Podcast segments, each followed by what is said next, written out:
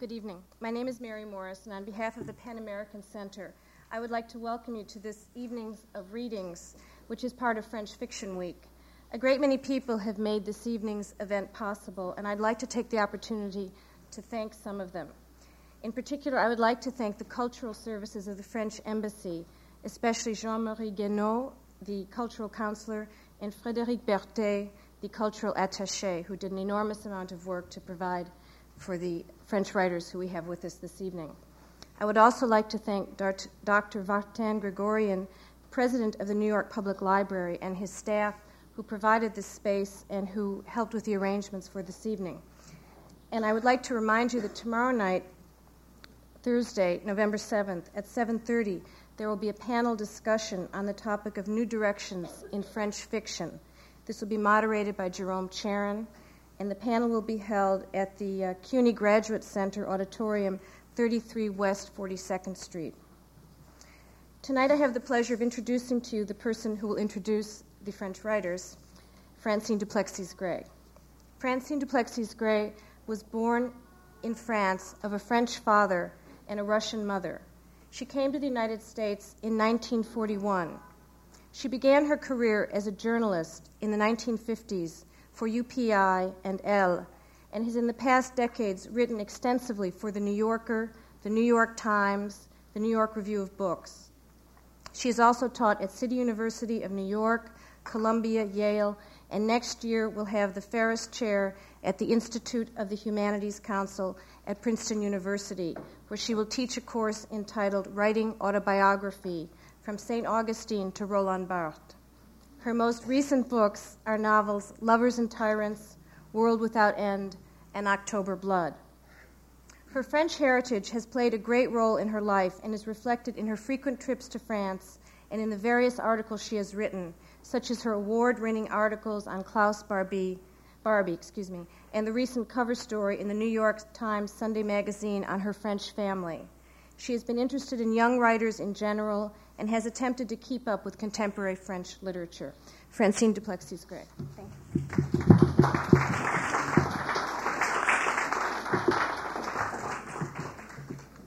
Thank you, Mary. Um, some of us are interpreting tonight's event as a reflowering of uh, the novel form in France, and others of us are interpreting it as a reflowering of American interest in the French novel form. I think that this uh, particular theme is belongs more to, to tomorrow's symposium, and I just want to make a few observations on this extraordinary, distinguished, and varied group of writers whom we're welcoming tonight. Um, a few uh, features of these writers strike me in particular as I read their biographies. One, the prolific nature of their production and the vitality and generosity with which they give themselves to numerous literary genres outside the novel form, to journalism, to scholarly critical studies, to essays, a proliferation of genres which, in almost all these cases, gives us a true model of the person of letters in the great European tradition. Um, another feature that strikes me is that uh, alongside this diversity of literary genres, uh, one notices that um, none of these writers suffers from that ivory tower syndrome, which many American writers have been accused of suffering from. As you may know, almost no French author uh, teaches as a means of livelihood. As a matter of fact, the publication of books may be a, a uh, may vastly reduce the chance of being offered a university post in France. At the contrary, they support themselves by a variety of vocations, which in case in the case of this group is very, very varied. Uh, one is a museum curator. In the case of uh, Monsieur Hocquard, uh, others by political journalism, by filmmaking. Uh, they are a group of writers who I find are uh, really steeped, perhaps more steeped in the toil and turmoil of the human condition than many of our American colleagues. And this richness of uh, life, I think, is reflected in their work. I shall, uh, uh, without any further ado, introduce the first reader in our group. I have tried to give little profiles of each of the writers, uh, which is not given in the press from brief interviews which I've had with them. Pascal Bruckner is referred to in the French press as the most eclectic of the writers tonight. He certainly works in the greatest variety of genres as a novelist, as a sociologist, as an essayist, and as a political journalist.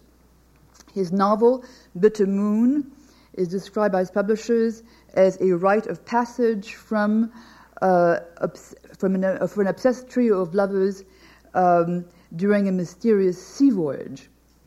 This is the fourth trip uh, to the United States. A few years ago, he spent uh, some months at the University of California at Berkeley, which he enjoyed immensely. Um, I wish that I can uh, see soon the uh, translations of his nonfiction texts. Uh, they include a book called Les Sanglots de l'Homme Blanc, The Sobs of the White Man, which he describes as a destruction of the myths created by 1968 and an accounting of the West's culpability for the turmoil of the Third World. Another book which I would like to read is one uh, called The Nouveau Désordre Amoureux, which is, has been translated into nine foreign languages, but yet not yet into English, and which pertains to the changing nature of human relations between men and women in particular, and uh, spends some time describing the effect of the women's movement in the past decade on the lives of men. I shall just end with a uh, um, comment that um, I'm happy to hear that Mr. Bruckner's view of feminism is uh, positive, that it has affected uh, men's lives in the most positive way. However, he feels that it is a thing of the past, the historic movement which is over. It has, as he puts it, died from its own success. Monsieur Bruckner travels greatly, particularly to India, where he goes every year, and uh, um, he does journalistic pieces for many magazines. He is um, um, has a system for alternating a book of nonfiction and a book of fiction, a book of nonfiction and a book of fiction, which I think is a model of energy and uh, vitality which is incorporated in his work, and he will, he will read tonight from uh, the book, which I believe will be uh, translated um, and published next spring by Grove Press, um, called Bitter Moon. Is that right? It is. Monsieur Bruckner. Monsieur Bruckner.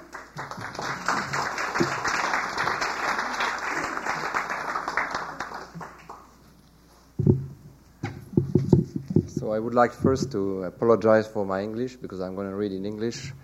I hope you will uh, like my French accent. I would like also to say that uh, this translation is just an approximate one and it's not a definite text. So this is the first six pages of my uh, novel called Bitter Moon. In my case, sir, eternity began four years ago, one July evening on bus 96 that plies between Montparnasse and Porte des Lilas. At the stop of Odeon Square, a young girl dressed in a black flounce skirt, her ankles covered by long white socks, sat down opposite me. I stared at her right away. I was literally dazed by her face and held my breath as I looked at it. I don't know what struck me the most about it, whether the color of the cheeks, a milk like blend which I admired, or the lashes that were gently screening her green eyes from indiscreet looks. I didn't see her, I was blinded, I was hypnotized. My only desire was to accost her, my only terror that I would lose sight of her. I think that my glances must have been too admiring, too insistent for the lovely stranger started to smile impatiently and soon turned her head the other way. So I was afraid for a moment that she would change her seat, I interpreted her reticence as gentility. This only magnified her worth. Don't laugh because the encounter took place on a bus. There is no ideal setting for love at first sight.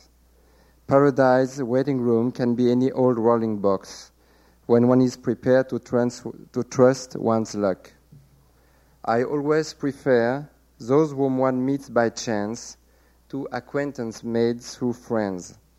I believe fate arranged that meeting and will continue to impregnate it mysteriously. Besides, only the unforeseen can rekindle one's lust for life. My terror then had its origin in my own muteness, in the silence which I had been unable to break, in the bitter realization that I had spoiled a wonderful face to face opportunity. How is an endless repetition of the same old word to be avoided?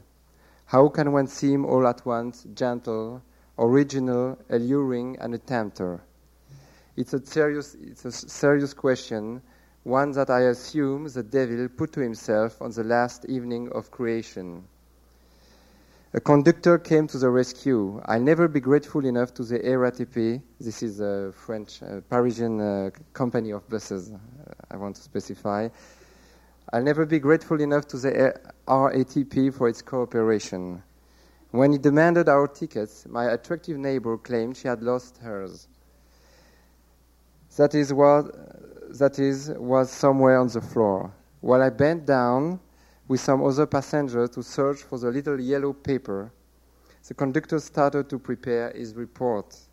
The young woman lowered her eyes and blushing artfully, feigning embarrassment. I saw through this sham, but found her all the more attractive for it. Having just shown my own ticket to the conductor, I waited till nobody was looking to slip it into her hands. For an instant, she was perplexed.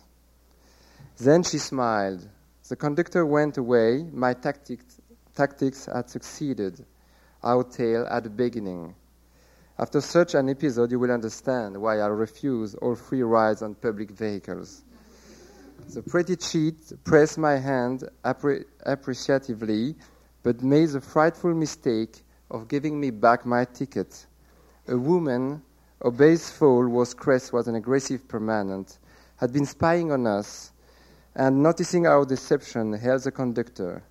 When the bus reached the next stop at Saint Paul, I had only a few seconds to thumb my nose at our informer and jump off. I felt lost and angry enough to cry. My accomplice was being swept out of sight while the bus, plunging ahead on its course, left me behind with one raised hand, motioning desperately to her. I wandered about like a soul in hell. So Paris isn't a big city, it can, like a pit, swallow anyone into its depths. I had but one desire after that moment to see her again, to find her at any price, even if it took the whole summer. The man who spoke these words was next to me in the cabin of a ship. We were far out at sea on the Mediterranean. Night had fallen. Seated in an armchair, legs covered by a blanket, he moved his anxious, wandering eyes, which rested at interval, intervals on mine.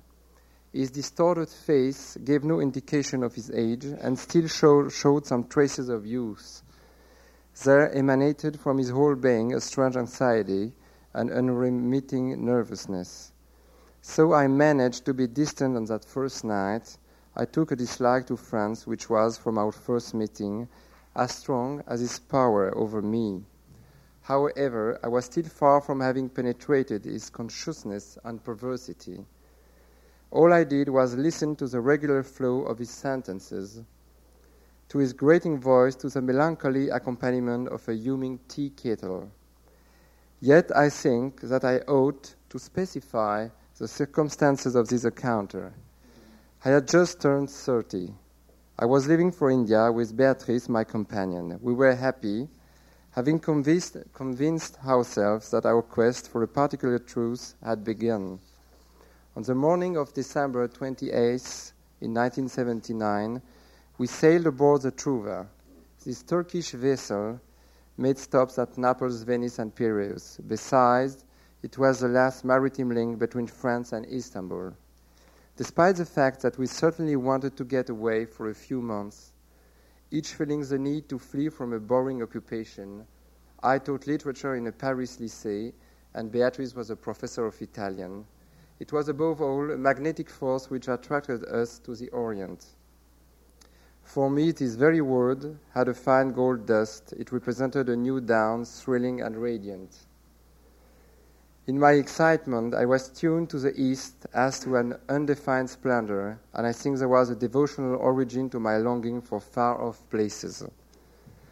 I was going to Asia to find a sacred disorder which Europe no longer offered me, so as to abandon everything that was not indispensable.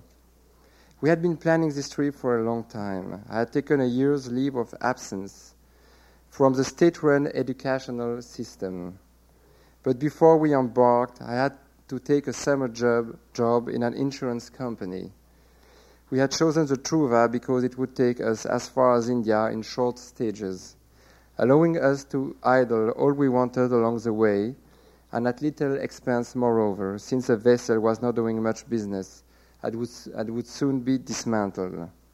Now, picture for yourself a sea voyage at the outset, amid much hope and irresolution an ocean liner, regardless of how unpretentious it is, is more than a means of travel. It is a state of mind. As soon as one gets past the gangway, one's vision of everything changes. One becomes a citizen of a private republic and enjoys that exclusiveness which brings the idle together. In the corridors, I liked immediately the way the noises were deadened and the heavy mustiness, a mixture of sea odors and heated rubber, which lingered there. Our ship was an old Norwegian craft the Turks had recommissioned, and with its smoke, smokestack planted symbol like along the center, it was anything but a mastodon. As I looked in our cabin at the tired, the tiered bunks and the minute wash basin, but especially at the two metal partitions wedging us in, I felt we had been confined in a narrow closet. What a beautiful vote, said Beatrice. You take the upper sarcophagus, and I'll sleep in the lower one. Against the iron framework of the wash basin, the toothbrush glass was clanging rhythmically. Every part of our small den shook with the engine vibrations. We had modest quarters, but the thought of a bit of playful, amorous pro- promiscuity made up for the lack of luxury and space. Besides, there was a porthole, for this, I have always felt a particular attraction that of seeing everything and at the same time never being seen. This round object is a small keyhole through which, while facing the silent monster from a secure position, one detects the ocean's, ocean secrets and outwits the hostility of the liquid elements. The immense must be looked into through this aperture diaphragm and with curtains on either side, it becomes, becomes even more exciting as the cabins start to resemble a doll's house. Also, behind such blinds, there are always peopled places, animated beings, a thousand intersecting destinies. Moreover, the morning on which we sailed from Marseille, the weather was miraculously splendid. The rays of the sun beat down on the hull sides, and beneath its fire the cheap paint sparkled like a lump of sugar. I was happy we had the lights, that's a, that is a God's blessing, and I saw it as a good omen for the rest of the trip. We favored sudden icy gusts and a land breeze heavily spiced with pine forest odors. Far off, other steamers, small as toys, were furrowing the smooth horizon.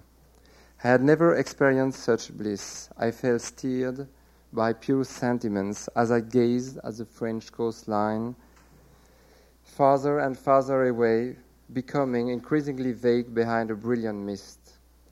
All the same, I was still afraid at times that I was living in a dream.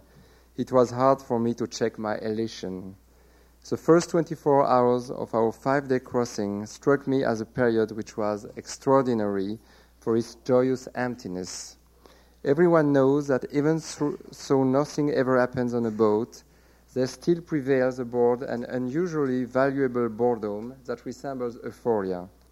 The slightest platitude in my conversations with Beatrice, since it was woven, woven into the context of our departure, acquired a talismanic power. This odyssey was going to be our spiritual rebirth, and we marked it with lofty uh, utterances on the wide expanse of the decks, oblivious to anyone else, completely self absorbed.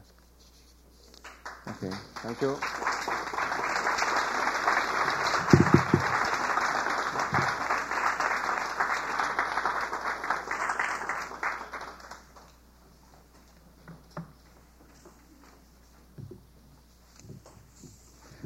Must credit, I think, at the end, and perhaps uh, I will have a more complete list, the excellent translators who have made these readings possible.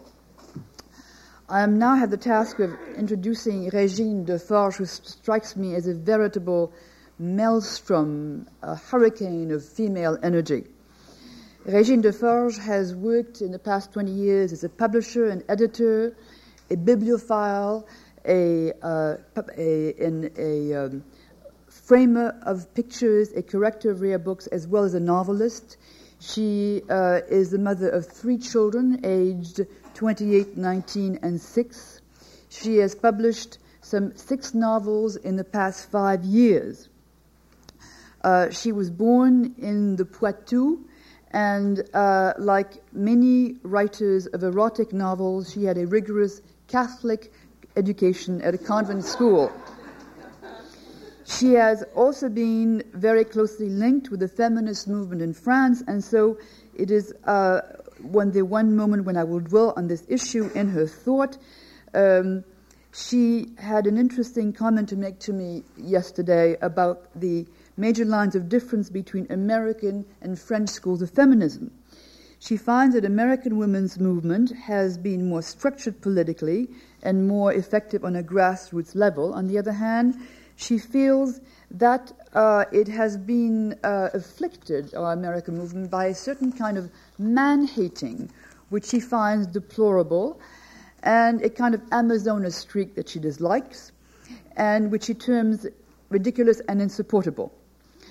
And uh, she uh, deplores those analysts of the um, women's movement who are currently saying it has come to an end, that it has been. Therefore, I think she would find strong differences from those views of Monsieur Bruckner on the issue. She finds that, at the contrary, if we see the feminist movement as it has been, that it will uh, thrust us back into the Stone Age of the 1950s, and that we have not begun to attain the power that is due to us. Finally, she is a uh, um, kind of feminist, a centrist feminist who believes intensely in the solidarity and the beauty of family life and what she calls the sensuality of family life, a quality, which, attitude which she also finds lacking among many women feminists.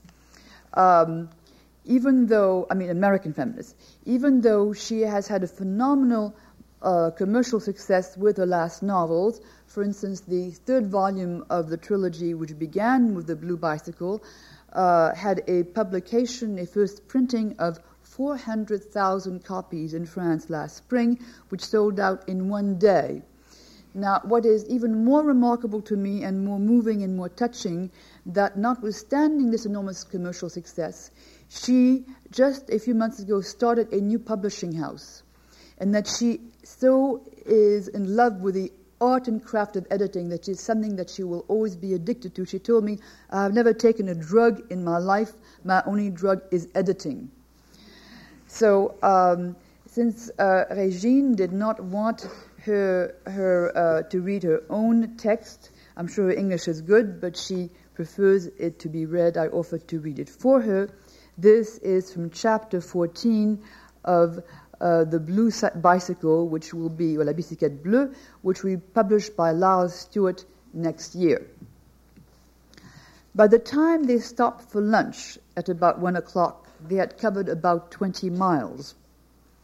At the little village wash house, they were able to refresh themselves, which made them all feel a little better. Camille was pale and her face drawn. She did not complain once, although from time to time beads of sweat broke out on her brow. The old woman, whose name they did not know, kept nodding beneath her widow's hat, repeating endlessly, Michel, take care of the children. Georgia, Loic, come back. Shut her up, exploded Leah. Shut her up. Camille put her arms around the hunched shoulders of the old woman. Don't worry, madame. Georges and Loic are with their mother. Michel, take care of the children. Camille wearily covered her eyes with her hand that had become so thin she had removed her wedding ring for fear of losing it. You don't know how to deal with people who are sick in the head, said Josette, tapping her forehead with a finger. She took the old man's woman's arm and shook her mercilessly. You'd better shut up, Ma, or we'll leave you by the roadside. Well, you'll see your George and your Loic all right, in hell. Josette, aren't you ashamed of yourself talking to a poor old woman like that? Let her go, cried Camille. Reluctantly, the red faced girl obeyed. For a while, everyone ate their hard boiled egg or their slice of sausage in silence, while the pathetic procession continued to wend its way under the burning sun. Even the old woman said nothing. She was drowsy. It's time to move, said Mathias. It was night when they reached the outskirts of Orleans. There was not a shop, not a house open. The inhabitants had fled from there too. The main streets had been bombed. A violent storm suddenly broke, hampering the progress of the masses of people marching towards their unknown destination. Everyone sheltered as best they could, and some had no qualms about breaking down the doors of abandoned houses. The storm stopped as suddenly as it had begun. Dark shadows emerged from the looted houses carrying clocks, paintings, vases, caskets, and other treasures. They did not even try to conceal their spoils. The plunderers had begun their sinister work. I'm afraid we'll have to spend the night in the car, said Mathias. They had not moved an inch in the last hour. Mademoiselle, mademoiselle, madame has fainted. What can I do about it? Try and get her to swallow her medicine. Josette took the phial Leah had put out and poured the mixture into the cup from the thermos flask. Slowly, Camille came around. They crept forward a few feet. The crowd moved down the main street like a flock of sheep. There were people on either side of the car, in front and behind, their heads bowed under the weight of their burdens and their exhaustion. Were it not for the noise of engines and cartwheels and the slow marching of thousands of feet, they would have looked like a herd of ghosts marching towards some obscure destination in the black night. To their right, the street was almost empty. The suffering and fear were so oppressive that the crowds huddled together instinctively. As for the drivers of the carts and cars, they fell asleep in their seats. They reached a crossroads, and Mathias turned, advancing slowly in the dark, the headlights extinguished for fear of planes. They arrived in a district that had suffered in a recent air raid. A smell of damp soot and musty cellars rose from the blackened ruins, and in spite of the closeness, Leah shivered. They stopped in a little square surrounded by linden trees, which the bombs had spared. They got out of the car and stretched their stiff legs. They all went to relieve themselves behind the trees. Josette helped Camille to lie down on a patch of grass. I'm cold, murmured Camille. The maid returned to the car for a traveling rug and covered her. Camille thanked her with a sad smile, her hands clenched over her stomach. Do you need anything else, madame? Camille shook her head and closed her eyes. The old woman with no name went wandering off down a rubble filled street. Michel, take care of the children, she said. Mathias and Leah walked around the square, their arms around each other's waists. They came to a little garden where the air was heavy with the sickly sweet scent of roses. Mathias pushed open a little wooden gate. They found themselves under a rose arbor with clusters of what they guessed to be white roses climbing everywhere. They sat down on a white bench on which someone had left some cushions and took deep breaths of the fragrant air. How far away the war seemed at that moment. All they had to do was close their eyes, and it felt like Montillac. The stone bench still warm from the afternoon sun, looking out over the vineyards and leaning up against the wall where the climbing rose bowed under the weight of so many fragrant white blooms. It was a compulsory resting place on those long summer evenings when the setting sun gilded the old stone buildings, the roof tiles on the outhouses, and the wooden planks of the shed. It was the moment when a feeling of peace rose up from the earth and was shared by all the inhabitants of Montillac. Mathias held Leah closer. For the first time in ages, Leah felt safe in the arms of her childhood friend. She remembered their romps in the hay, their games in the long grass in the meadows, their drunken merriment during the grape harvest, their horse rides through the vineyards, their bicycle races down the hill, when they went to explore the gestures at Saint, the grottos at Saint Macaire and the dungeon of the chateau at Cadillac. She shuddered. Their lips met violently, their teeth clashed, their breath mingled. They poured into their kiss all their passionate lust for life. Mathias's strong, rough hands with his filthy nails practically tore off Leah's flimsy blouse. Her white silk slip was clinging to her skin. The strap slipped off her shoulders, revealing her breasts. Her nipples pressed against Mathias's sweaty khaki shirt. The rough cloth made them harden, while, with a groan, Mathias plunged down to take them in his mouth. Gently, Leah pushed his head away. Please stop, Mathias. Why? It's so intense, she replied. Don't you want any more? Yes, I do, but wait. They were sure they had their whole lives in front of them as they lay on the wooden bench in their crumpled clothes, their heads flung back, intoxicated by the smell of the roses. The clock struck two. Leah, you need some sleep. Without bothering to adjust her slip, Leah stretched out on the bench and put her head on Mathias's thigh. She fell asleep at once.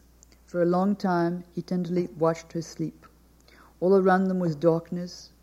Only Leah's white breasts glowed faintly. To avoid temptation, Mathias pulled up her slip and buttoned up her blouse. Then he lit a cigarette.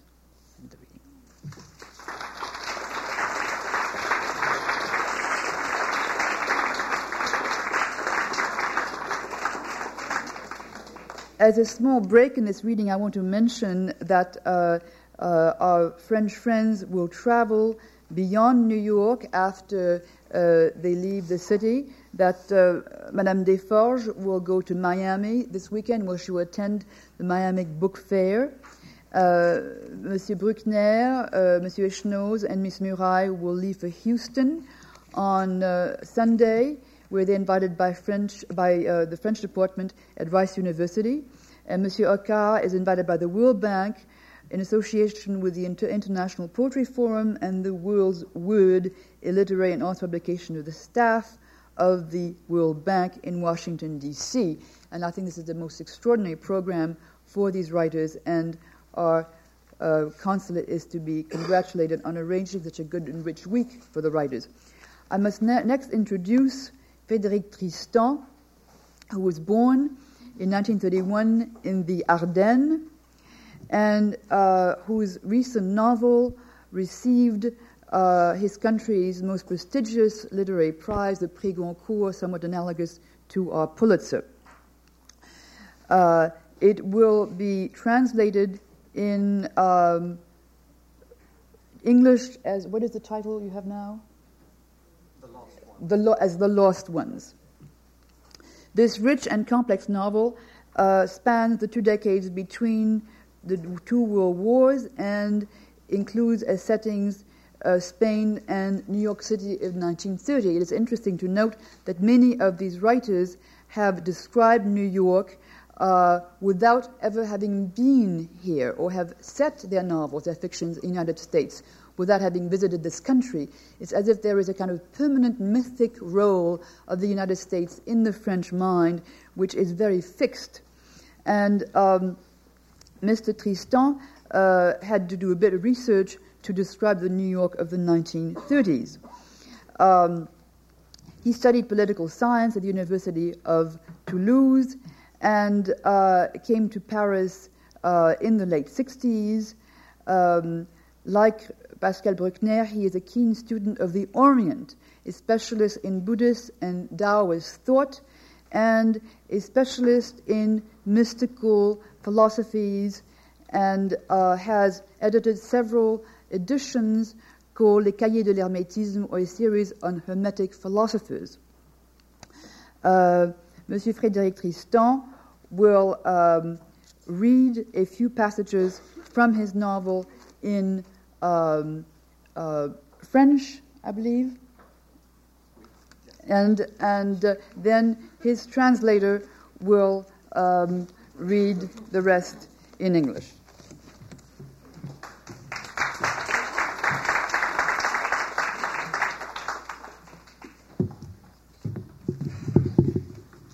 La scène se passe en 1930. Uh, the, the scene takes place in 1930. Si vous le permettez, je vais vous raconter une histoire moins spectaculaire. Ce fut en France. Le voulez-vous bien? Allons pour la France, m'exclamai-je. Il reprit. Les Français sont des gens curieux. Ils vous promettent des cathédrales qui se révèlent des baraques foraines. Mais lorsqu'on croit qu'ils n'ont rien fait, c'est alors qu'ils vous livrent le château de Versailles. Sans doute tout cela tient-il par des ficelles et du sparadrap, mais cela tient suffisamment pour ne pas vous choir sur la tête. De même, à les entendre, rien n'est pire que leur pays et leurs gouvernants. Mais que vous ayez l'impudence de mésestimer ce qu'ils viennent eux-mêmes de vilipender, et ils vous clouent le bec avec une verdeur sans pareille. Bref, je fus reçu à Paris en avril par une délégation de fins museaux, gastronomes en diable, faiseurs de bons mots, incapables d'articuler une seule syllabe anglaise, mais fiers de leurs citations grecques ou latines. Tout ce monde fleuri était président, à croire qu'il n'existait là aucun membre. D'ailleurs, le premier geste d'amitié que l'on tint à me prodiguer fut de me décorer, après quoi on y alla de quelques discours que visiblement personne n'écoutait, chacun étant trop absorbé par les victuailles, les boissons et le décolleté de ses dames. But if you'll permit me, I'll tell you another less spectacular story. It was in France this time. Would you like me to? Right, France it is, I, I exclaimed. He continued, The French are curious people. They promise you cathedrals which turn out to be puppet booths. But just when you think they've done nothing at all, that's when they serve you up the Chateau de Versailles. No doubt it's all held together with strings and sticking plasters, but it does hold together well enough not to collapse on your head. And then, to hear them, nothing is worse than their country and their governments. But if you should be so impudent as to disesteem what they themselves have just vilified, they shut you up with matchless contumely. In short, I was received in Paris in April by a delegation of distinguished mugs, devilish gastronomes, and makers of bon mots, incapable of articulating one syllable of English, but proud of their Latin and Greek quotations. The whole florid society was president. You'd think there wasn't a member there. Moreover, the first friendly gesture they insisted on bestowing upon me was to decorate me after which they treated me to some long winded speeches, which plainly no one was listening to, as everyone was too absorbed in the victuals, the drink, and the ladies' bosoms. Passons à New York, demandai-je. Il vida un troisième verre de Drambuie et commença. À New York, pas de discours, aucun apparat. Une ruée d'hommes d'affaires, dont certains étaient des manières d'analphabètes, tout excités à l'idée de faire de l'argent avec votre cher Chesterfield. Faire de l'argent. Voilà le seul souci, l'horizon unique, la borne de toute pensée. Il est vrai que la crise économique est à son comble, et que le commerce du livre demeure un des secteurs où il se passe encore quelque chose. Tout le reste stagne et s'écroule. Des faillites partout. Le chômage. Ce n'est plus la belle et forte Amérique, vive et conquérante d'il y a cinq ans. Bref, un nommé Bradison, entrepreneur de spectacle, décida de monter l'an prochain Belzebul à Broadway. Combien me demanda-t-il. J'étais surpris. Ma réponse demain, répondis-je. On parle ici avec une économie de mots qui confine à la pauvreté. Il sortit, puis deux minutes plus tard, réapparut. Combien répéta-t-il, de plus en plus surpris. Demain, répondis-je encore. Il ressortit. Mais un quart d'heure plus tard, nouvelle apparition. Combien? Je commençais de m'énerver. Demain à 15 heures, dis-je d'un ton sans réplique. Il s'en alla. Vous êtes très fort, remarqua l'éditeur Bromfield qui m'accompagnait. Résister ainsi à Bradison. Je n'osais lui révéler que si je n'avais rien répondu, c'était simplement par le fait que je n'avais aucune idée du montant des droits d'adaptation que je pouvais demander. Let's get on to New York, I urged. He emptied a third glass of Drambuie and began. In New York, no speeches, no ceremony. A swarm of businessmen, some of them illiterates of one sort or another, all excited at the idea of making money with your dear Chesterfield. Making money. That is their only concern, the sole horizon, the extent of all thought. It is true that the Depression is at its worst and that the book trade remains one of the only sectors in which anything is still happening. All the rest stagnates and crumbles.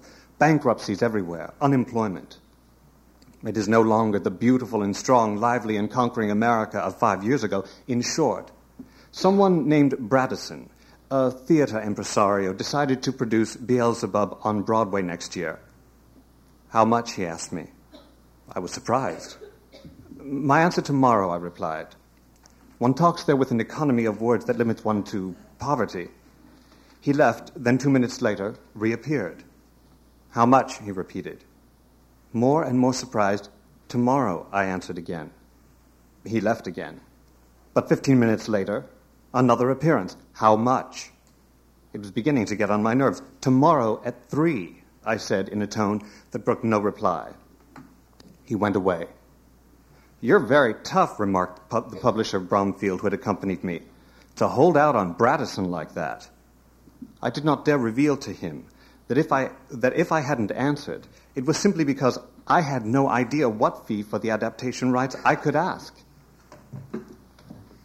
Il sourit à cette évocation et poursuivit. Je demandai à Bromfield Combien vous a-t-on réglé pour Rosemary? C'était le grand spectacle à la mode tiré d'un roman que cet éditeur avait publié. 200 000 dollars, me répondit-il avec fierté. Le lendemain, à 15 heures, réapparition du sieur Bradison. Alors, j'allumai calmement un cigare et laissai tomber. 300 000 dollars. Il reprit sa respiration avec peine et demanda Discussion possible. Je soufflai une somptueuse bouffée de cigare vers le plafond, et avec le même laconisme, non, fis-je simplement. Il se gratta le sommet du crâne avec une vivacité remarquable, puis se précipitant vers moi, la main tendue, Affaire conclue, monsieur Chesterfield. 20% demain, 20% en septembre, le solde par traite en décembre, janvier, février, OK Incroyable, n'est-ce pas He smiled at this evocation and continued. I asked Bromfield, How much did you settle on for Rosemary? It was all the theatrical rage at the time taken from the novel that he had published. Two hundred thousand dollars, he replied proudly. The next day, at three o'clock, the reappearance of Mr. Bradison. So, I calmly lit a cigar and let fall. 300,000. He got his breath with difficulty and asked, um, negotiable? I blew a sumptuous puff of cigar smoke towards the ceiling, and with the same laconicism, no, I said simply. He scratched the crown of his head with remarkable energy, then rushed at me with his hand outstretched. It's a deal, Mr. Chesterfield. 20% tomorrow, 20% in September, the balance in installments in December, January, and February, okay? Incredible, isn't it?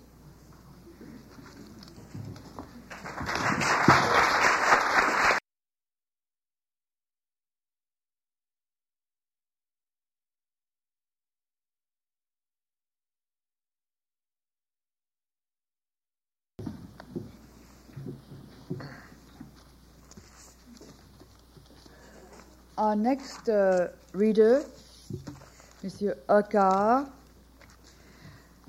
Emmanuel Hocquard, is the only member of this group who is perhaps even better known as a poet than as a novelist.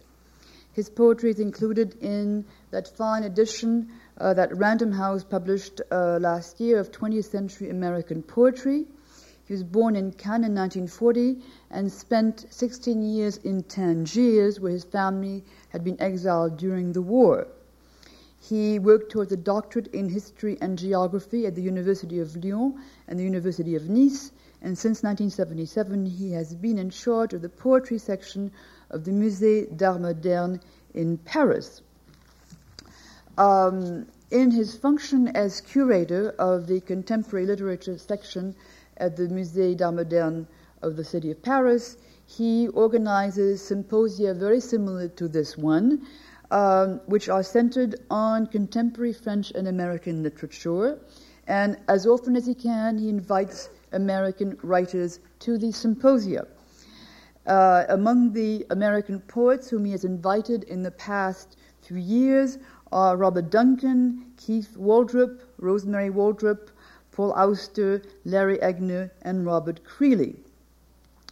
He um, will read tonight from his book, called, which is translated in the English title, Aerea in the Forest of Manhattan.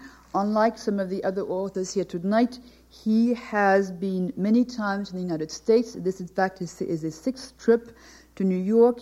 He spent a semester once at the International Writers Workshop at the University of Iowa, and as he tells me, I do not have the talent to invent, uh, as Roussel did, countries that I have not visited. Um, so he will uh, uh, read, uh, he has recently, I want to add, translated into French the poetry of Charles Reznikoff, the American poet, and he feels very strong link to the community of American poets and feels that there is an, a constant need to refuel uh, each tradition by increasing contact.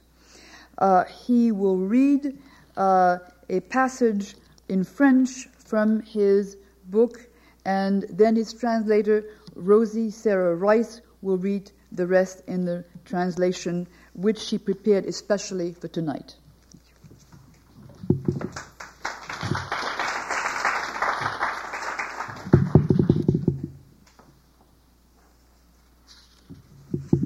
Shall I read in French a short, very short extract of the beginning of the book?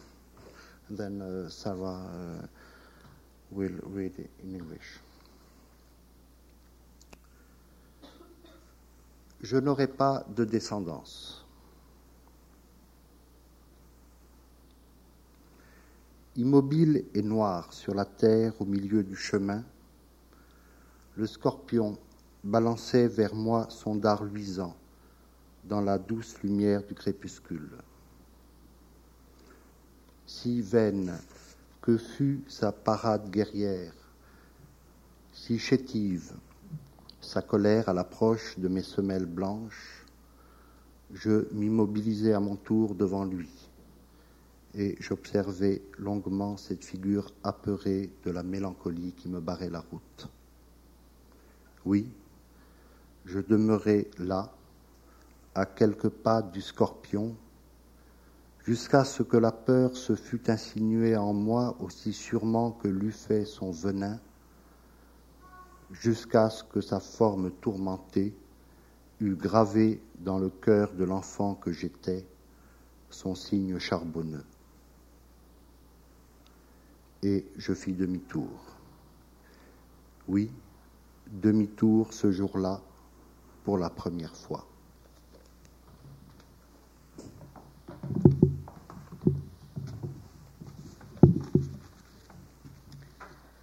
Okay, I'll read several sections of the first part called Zachary. Oh, called Zachary. Uh, the scorpion, David, the wedding dress, genealogy, the hummingbird, breakfast, the abscess, in the night, the earrings, letters, fall, the air conditioner, and Socrates. I shall have no descendants. On the ground in the middle of the road, dark and motionless, the scorpion was swinging his shiny stinger toward me in the soft twilight. However empty his warring display, however paltry his wrath at my approaching white soles, I nevertheless stopped before him and observed at length this frightened image of melancholy barring my way. Yes, I remained there, stev- several steps away from the scorpion, until fear had wormed itself into me as steadily as would have his poison, until his tormented shape had engraved its charred sign within the heart of the child I then was. And I turned back. Yes, on that day, for the first time, I turned back.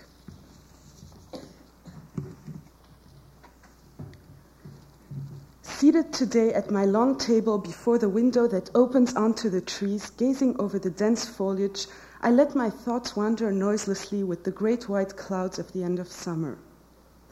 Mixed with the leaves rustling in the wind is the uninterrupted drone of the air conditioning converter, a large gridded concrete block in front of which David parks his little orange van. David, who works as a driver to pay for his ornithology studies, always good natured, even last night, smiling through the shouts of his drunken passengers, and willing at 1 a.m. to go out of his way over a battered road through cornfields in search of a case of beer. Watching his face lit by the dashboard, it suddenly occurred to me that his fixed smile didn't augur well. But I was mistaken once again. At the wheel of his little bus, softly whistling in the night, David was thinking of nothing but the song of the birds he studies every Sunday with his girlfriend Jessica in Fields and Woods. His beautiful green eyed friend, a specialist of medieval French. Yes, Adam, Iria said to me, language is the obstacle. I was standing against the wall in a large hall, looking at the shimmering dress spread out at my feet over the entire surface of the floor. Iria entered. Here, I told her, is your wedding dress. She looked at me radiantly and, having put her hand into mine, gazed with delight at the very long embroidered train, reproducing as far as the eye could see the iridescent motive of a blue plumage resembling those one can admire on ancient Egypt's sepulchral ornaments. Then she withdrew without a word and left the room through a concealed door that I hadn't noticed. But it is a very good dream, Adam, she said to me the next day, with the same expression of joy and surprise I had seen her wearing before the stately dress. Isn't this regal train a happy omen? Shortly afterwards, she stepped out of my life as she had stepped out of my dream.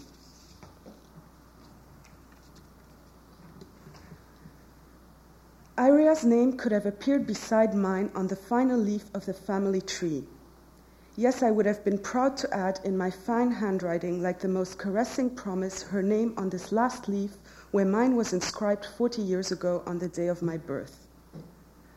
But the small cartridge, shaped like a flame, holds nothing but the characters of the name Adam, my name, now the only sign of life in all this extinguished foliage.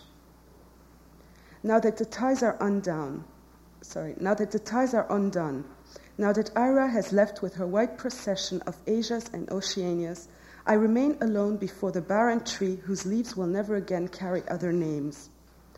Now I can dream, and my bluish dream is interrupted only by infrequent and brief disturbances of memory which soon abate and leave no traces.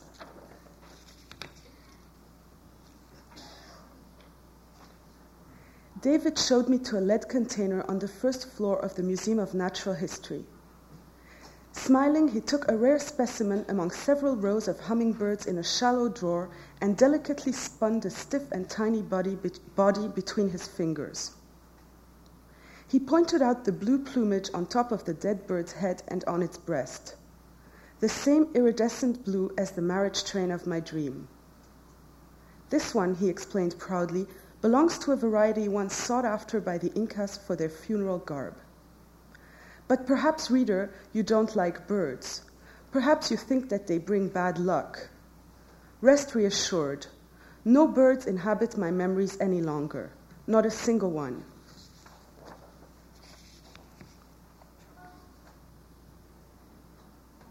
Night had fallen over the trees and the great plains of the middle of the world. While listening to the ice cubes tinkle in my glass, I admire my companion's delicate nakedness, her smooth body, Cranach's small Eve. Language is the clothing, Iria, I answered, lightly touching her lips with the tips of my fingers. There is no obstacle, not the slightest obstacle. Who could ever state that Adam and Eve spoke to each other in paradise? Lowered on the silver blade, her eyes flashed with restrained anger, and her gleaming teeth sharply impressed their precise mark on the buttered toast which she put down on our breakfast table.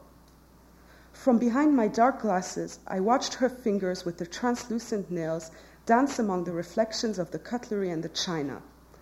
I watched her full hair in waves over her shoulders, the nightgown's white material stretched over her breasts.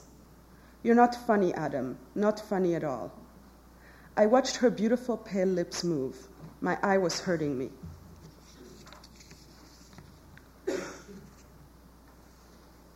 Imagine, reader, Odysseus far away from his own, on a hot afternoon at the beginning of summer, in the American countryside near the ocean, his right eye shut by an abscess and with wax in his ears, and you will be able to picture me rather accurately. Stretched out on my bed, I watched the rain through the, through the open door of my wooden shack. I could only see the green sky and the warm rain falling on the grass. Lying feverish on the sheet, thinking poorly, occasionally engulfed by a heavy drowsiness, I was beset with ancient scents lime washes, dyes, blackberries squashed on the ground. Soon I saw two faraway figures slowly advancing. Arya and Zachary walking hand in hand, engrossed in a trusting conversation. He watching where he put down his child's feet, she careful to adjust her step to his. I saw them peacefully advance toward me on the wet grass. Zachary observed me, saying nothing. Then, looking at Ira, he asked in his whiny voice, Why doesn't he speak? He comes from far away, Zach, from the other side of the ocean. He speaks a language you don't know. Is he going to die? He's resting because he's ill. That's why we're already leaving tomorrow. He must see a doctor.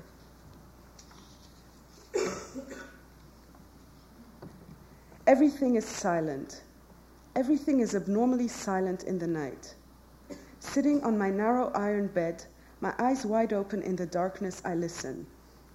Outside, the drone of the air transformer has stopped. I get up and look out the window. David's little van is no longer there.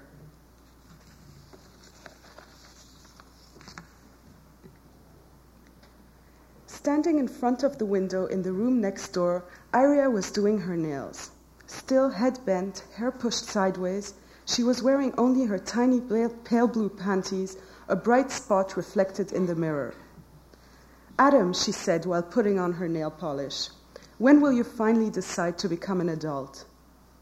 It wasn't a question, of course, and the mild benevolence, benevolence betrayed by her voice wasn't meant for me. The day before, I had given her a pair of earrings made of red translucent glass. Every one was shaped like a tear. When Ira had opened the tissue wrapper, one of the earrings fell and broke. She said that she would glue it with nail polish as she had learned to do when she was in college. Then she had sharply scolded me for my irresponsibility. Instead of going to see the doctor, hadn't I strolled along Lexington Avenue to get her these earrings? I watched her in the mirror without answering. My eye was hurting, and, the smell of nail polish floating between us, I again thought of Zachary, small livid angel naked in the summer rain, casting this double warning at me in his shrill peacock's voice Go away, go away.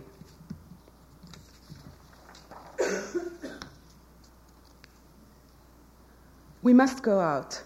We must go out now. Afterwards, it will be too late.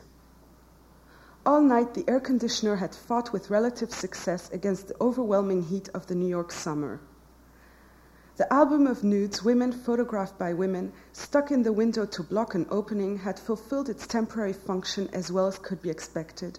And when the first gleams of dawn entered the small apartment on 86th Street, I got up and opened the window in the next room. An unexpected coolness rushed in and filled me with comfort. In the middle of perfume scents and scattered dresses, the abandoned bed cut a milky white rectangle in the morning twilight. On the inside windowsill, I recognized at their fine handwriting my letters to Iria casually thrown from their envelopes, the ones on top already soiled by the rain and covered with dust. I stood alone among the perfumes and addresses in this uninhabited room, enjoying the cool air on my face and on my hands. In the other room, Iria was asleep, lying on the large crimson carpet in front of the big brick fireplace where the copper and iron shone among the ferns. Iria lay sprawled under the mirror, shrouded in the white folds of the sheet, her hair falling in dark waves onto the floor, one hand sticking out from under the sheet, a single hand in the dusk. Iria, I called softly in her sleep. We must go out right away, before the sweltering heat returns. Now that everything is over, now that the white thread of Iria's silence swept down on me in response to my own silence, I now watch for days on end behind my panoramic window pane the foliage that autumn already disturbs with its silky hues. Yes, I endlessly watch the profound stirrings of this threatened foliage where I discover numerous echoes of my presently vacant life. What thoughts, Iria, render you more desirable each day? Do me a favor, she answered in her harmonious voice. Tonight, sleep in the bed or on the sofa, but without me. Today, you have your death mask on again, and I will never sleep with a dead man. Wrapped in the white sheet, a gold bracelet on her wrist, Iria slept on the large crimson carpet while the small air conditioner filled the space of night with a clamor as vast and as resonant as the oceans. On the day the first leaves came loose, flying outside my closed window, I received a visit from my friend Socrates.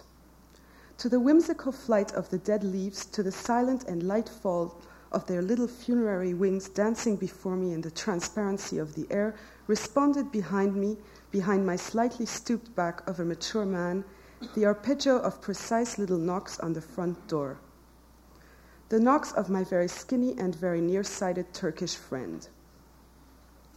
After all, Adam, he said to me solemnly while resting his glass on my wax table, no, you're definitely not a Mediterranean after all. From his pursed lips came the disapproving click of his tongue against his teeth. The Byzantine gaze of his thick glasses moved back and forth several times between Cranach's little Eve, my sweet companion of the high breasts, and the vast window behind which the branches stirred under a shower of golden leaves. You're ill, I'm afraid. Do you know the great deserted palaces that fall to ruins on the banks of the Bosphorus? Majestic and cold at the edge of the water, they seem supported by nothing else but their reflection. You're one of them, Adam.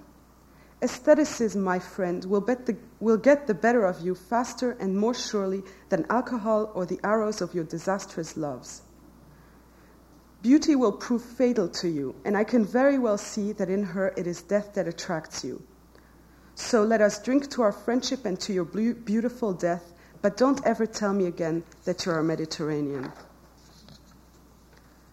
While blowing the white smoke of my cigarette in the direction of the window, I listened to my sententious friend without, however, losing sight of the little wood contending with fall in the kaleidoscope of my vigilant eyes. For my watchman's patience is as keen as David's. But who knows after all? Who knows?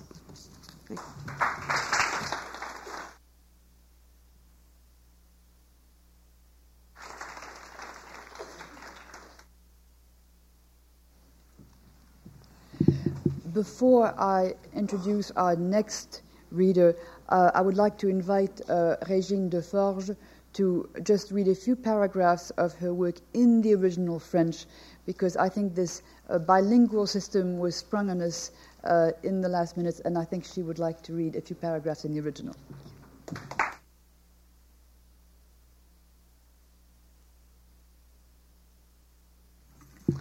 Uh, I am sorry. Um, I don't speak English.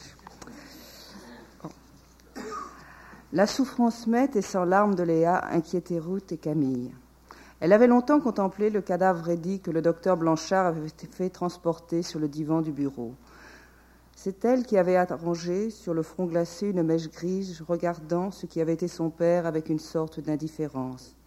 Qui était ce vieillard rétréci, aux pauvres mains débiles, dont le corps mort gisait là son père était grand et fort. Quand il la prenait dans ses bras, elle avait l'impression d'être protégée contre le monde entier. Rien ne pouvait lui arriver. Sa main disparaissait tout entière dans la sienne, chaude, enveloppante, rassurante. Marcher auprès de lui, à travers les vignes, c'était partir à l'aventure, à la conquête de l'univers. Il parlait de la terre comme Isabelle parlait de Dieu. Pour lui, l'un et l'autre se confondaient dans une même vérité. Chez Léa, seule la foi dans la terre avait survécu. La terre, elle ne l'avait ni trahi ni abandonné. Quand tous avaient eu faim, c'est elle qui avait généreusement récompensé son labeur. Comme elle, Pierre Delmas avait tiré du sol de Montillac leur subsistance. Son père et la fille étaient de la même race. Alors, devant la triste dépouille, Léa sut que c'était l'image de son père debout devant les vignes qui demeurerait à jamais. Voilà, c'est tout.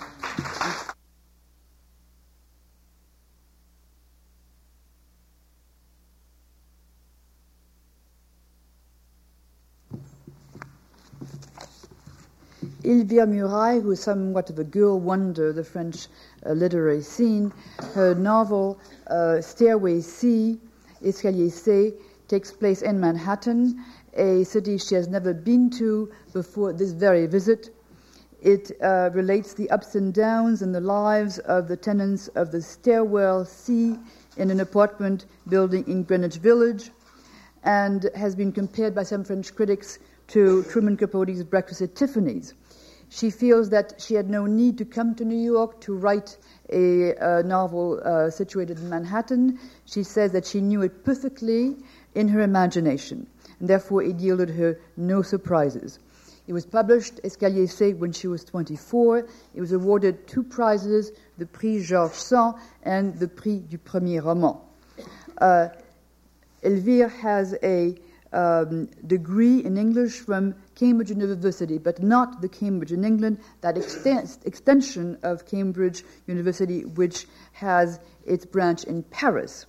Uh, and Elvire is a passionate Anglophile. She loves London best of all the cities she has known because she says she loves the distance which the British hold towards others. And she also loves the excesses of the British temperament. She lives in Paris but dislikes it intensely. And she says she could never live in New York because it is much too windy, and wind disturbs her greatly. Uh, she uh, writes every afternoon with pencil and paper rather than pen and paper because she cannot stand the sight of a crossed out word and she prefers to erase it rather than cross it out. She will read from Uh, her novel Stairway C, which will be published in December of this year by Avon Books, Elvire Murail.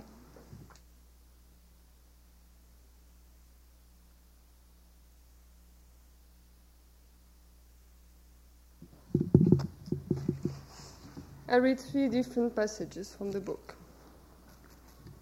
I gave up going to the innocent woods of childhood the day I discovered that I preferred Bosch's Garden of Earthly Delights to Renoir's Little Girl with a Watering Can.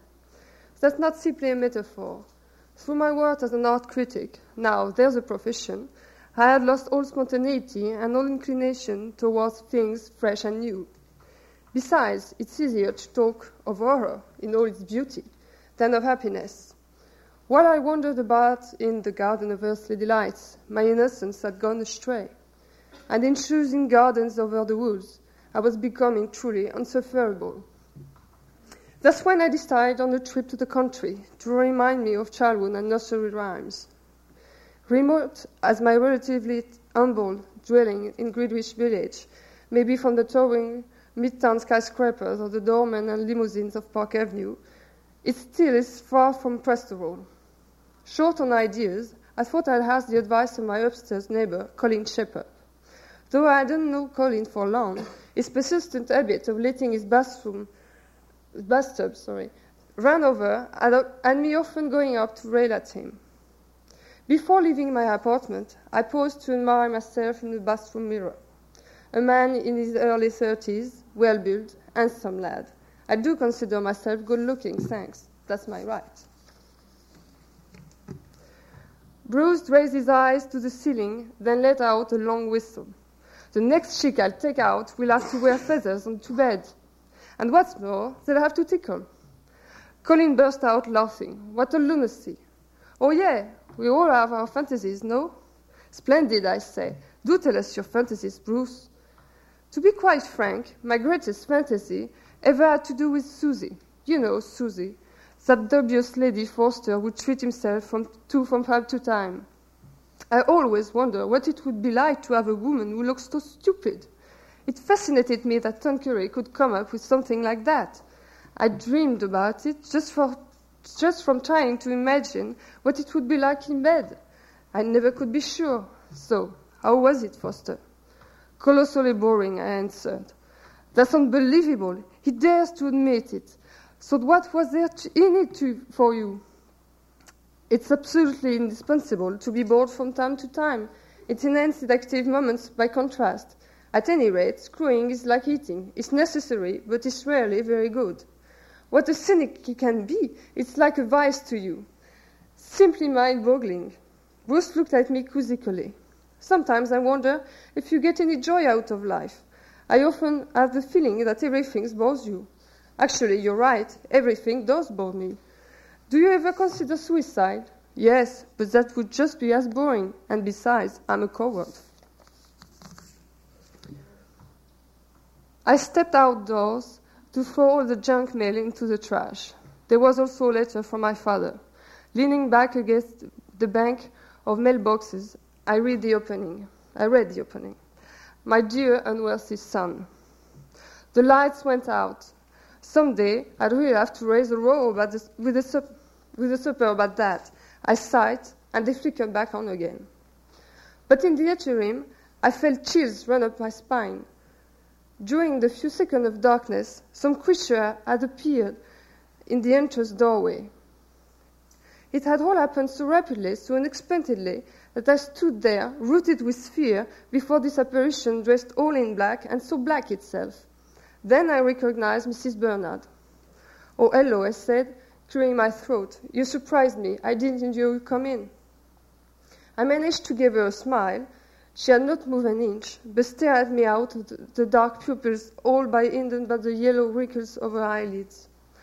This first time I was, our eyes met, I saw the tears moistening the lashes.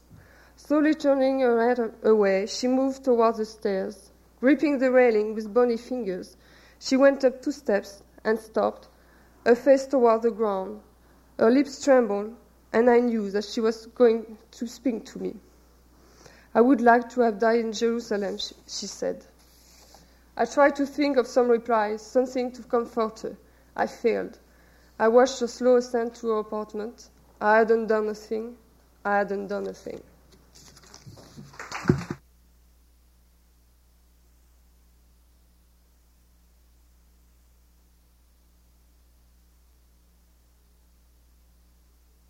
Our last reader, Jean Echenoz, tells me that the principal reason why he titled his novel Cherokee is simply that he loves the sound Cherokee, no other reason, no symbolic reason. It was still uh, won another prestigious prize, the Prix Médicis, last year, and its ironic, sparse style have led some critics to compare it to Marcel Aimé's style, and other critics to compare it to Raymond Queneau. And still another critic has written, I quote, that uh, work is wonderfully liberated from the academic terrorism which has marked many French novels of the past two decades. Um, uh, was born in the southern, south of France, came to Paris in 1970, and although his literary calling came very early to him, he received his academic degrees from the Sorbonne in psychology and sociology. This is, I believe, his uh, second trip to the United States, uh, and his main impression upon first coming here is that the rhythm of the city was both more rapid and gentler than he had expected. Um, critics also have described his novel as a roman noir, a romantic detective story, but it's always interesting to hear the author's own descriptions. Uh, own description of uh, Cherokee is that it is concerned with a double movement of search and flight. It is an adventure novel in which the adventure occurs in the phrasing of the text, in the texture of the text, as well as in the narrative line. Echenoz is a great fan of American jazz. His favorite musician is Thelonious Monk. And one of the motivating forces in the novel Cherokee is a lost record of an American jazz recording, which, again, some French critics have tried to trace to Charlie Parker, but which the author denies being Parker's. He prefers to keep it, its identity hidden and let each reader interpret its source as he or she wishes, an added twist to the suspense of the novel. Um, it is an, an interesting to note that Echenoz detects a trend in contemporary French novels towards the rediscovery of pleasure in the reading of novels. He describes it as a new concern for the rhythm of texts and actions and a more erotic pact between the reader and the text, a more sensual pleasure in the pleasure of the text. Uh, Jean Echenoz will read from his novel Cherokee, which we published here by uh, Godine Press in 86.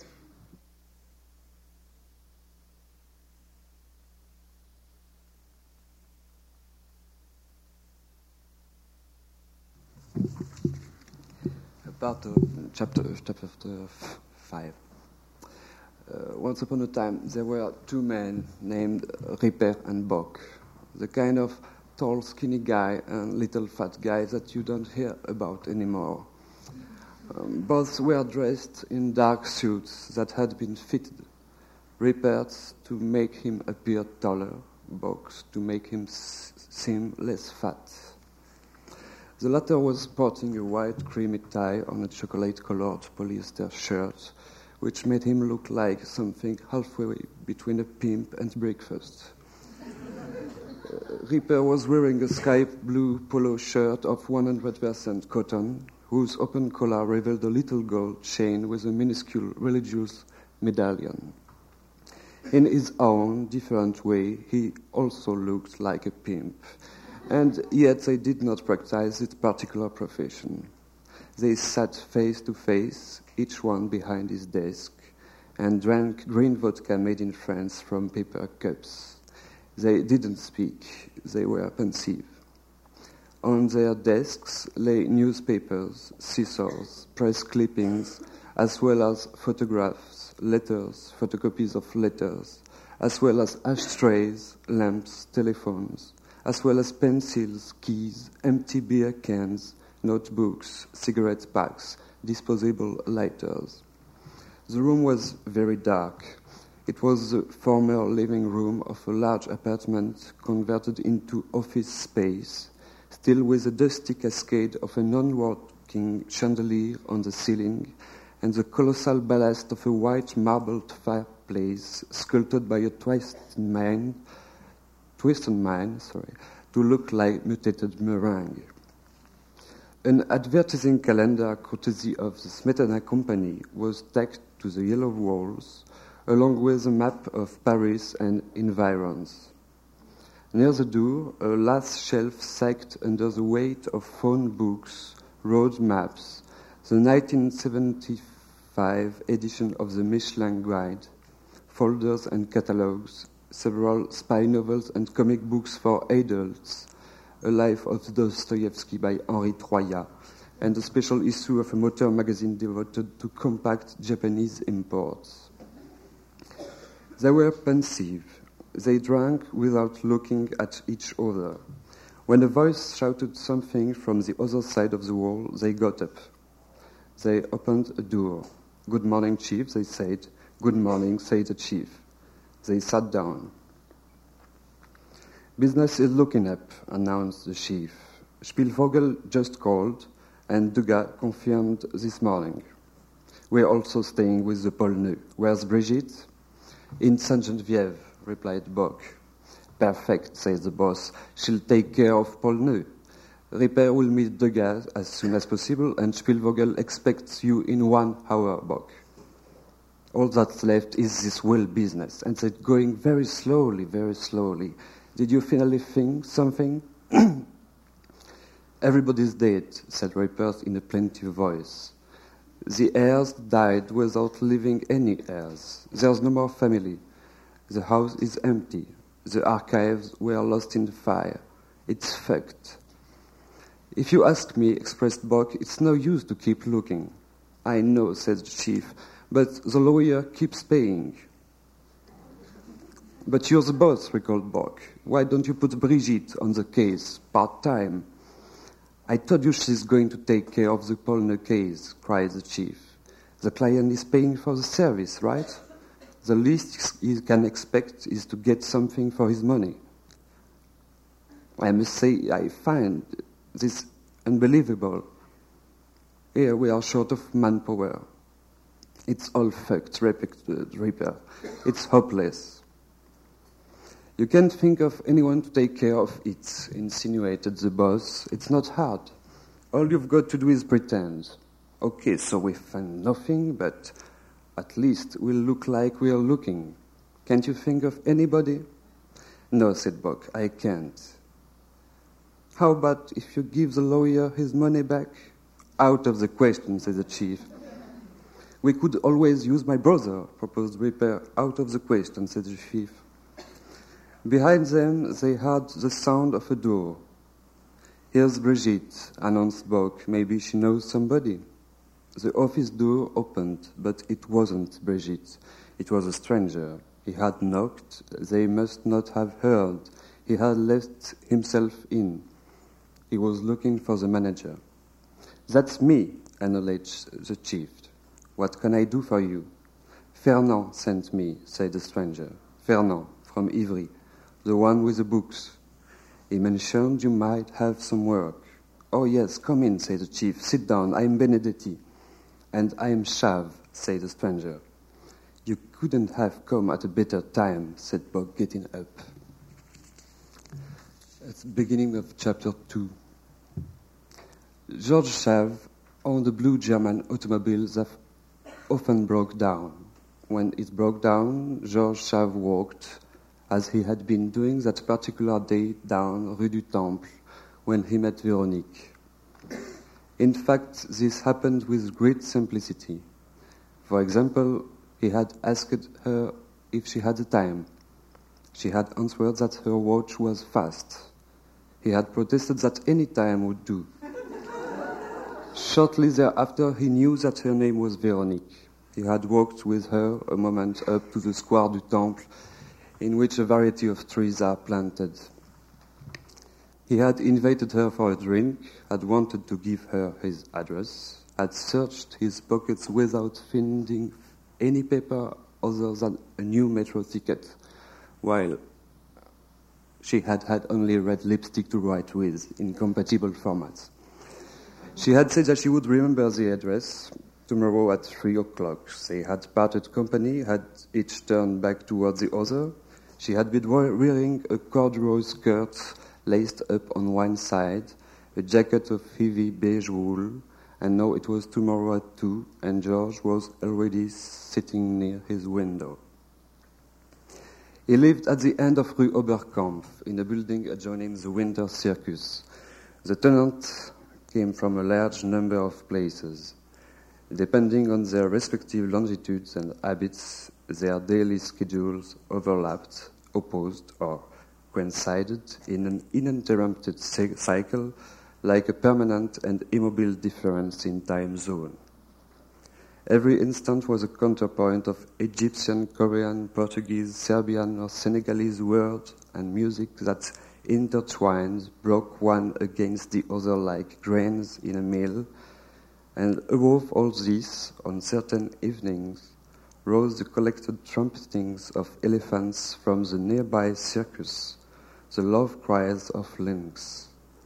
And over the polychromatic smoke of the building's kitchen, whose open windows also let out lively conversations in the light of nickeled bulbs, what superimposed the menagerie's spicy aroma like the olive in a martini.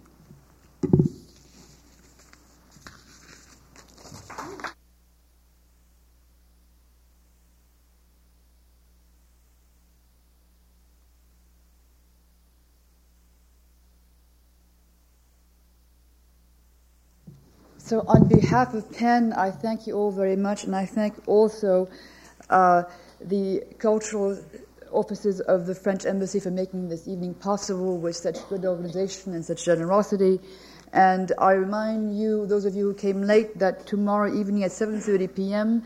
at the auditorium of the City University of New York, a Graduate Center, 33 West 42nd Street, a panel discussion on new trends in French literature with our French guests and chaired by the American novelist Jerome Charyn. And we hope to see you there tomorrow. Thank you.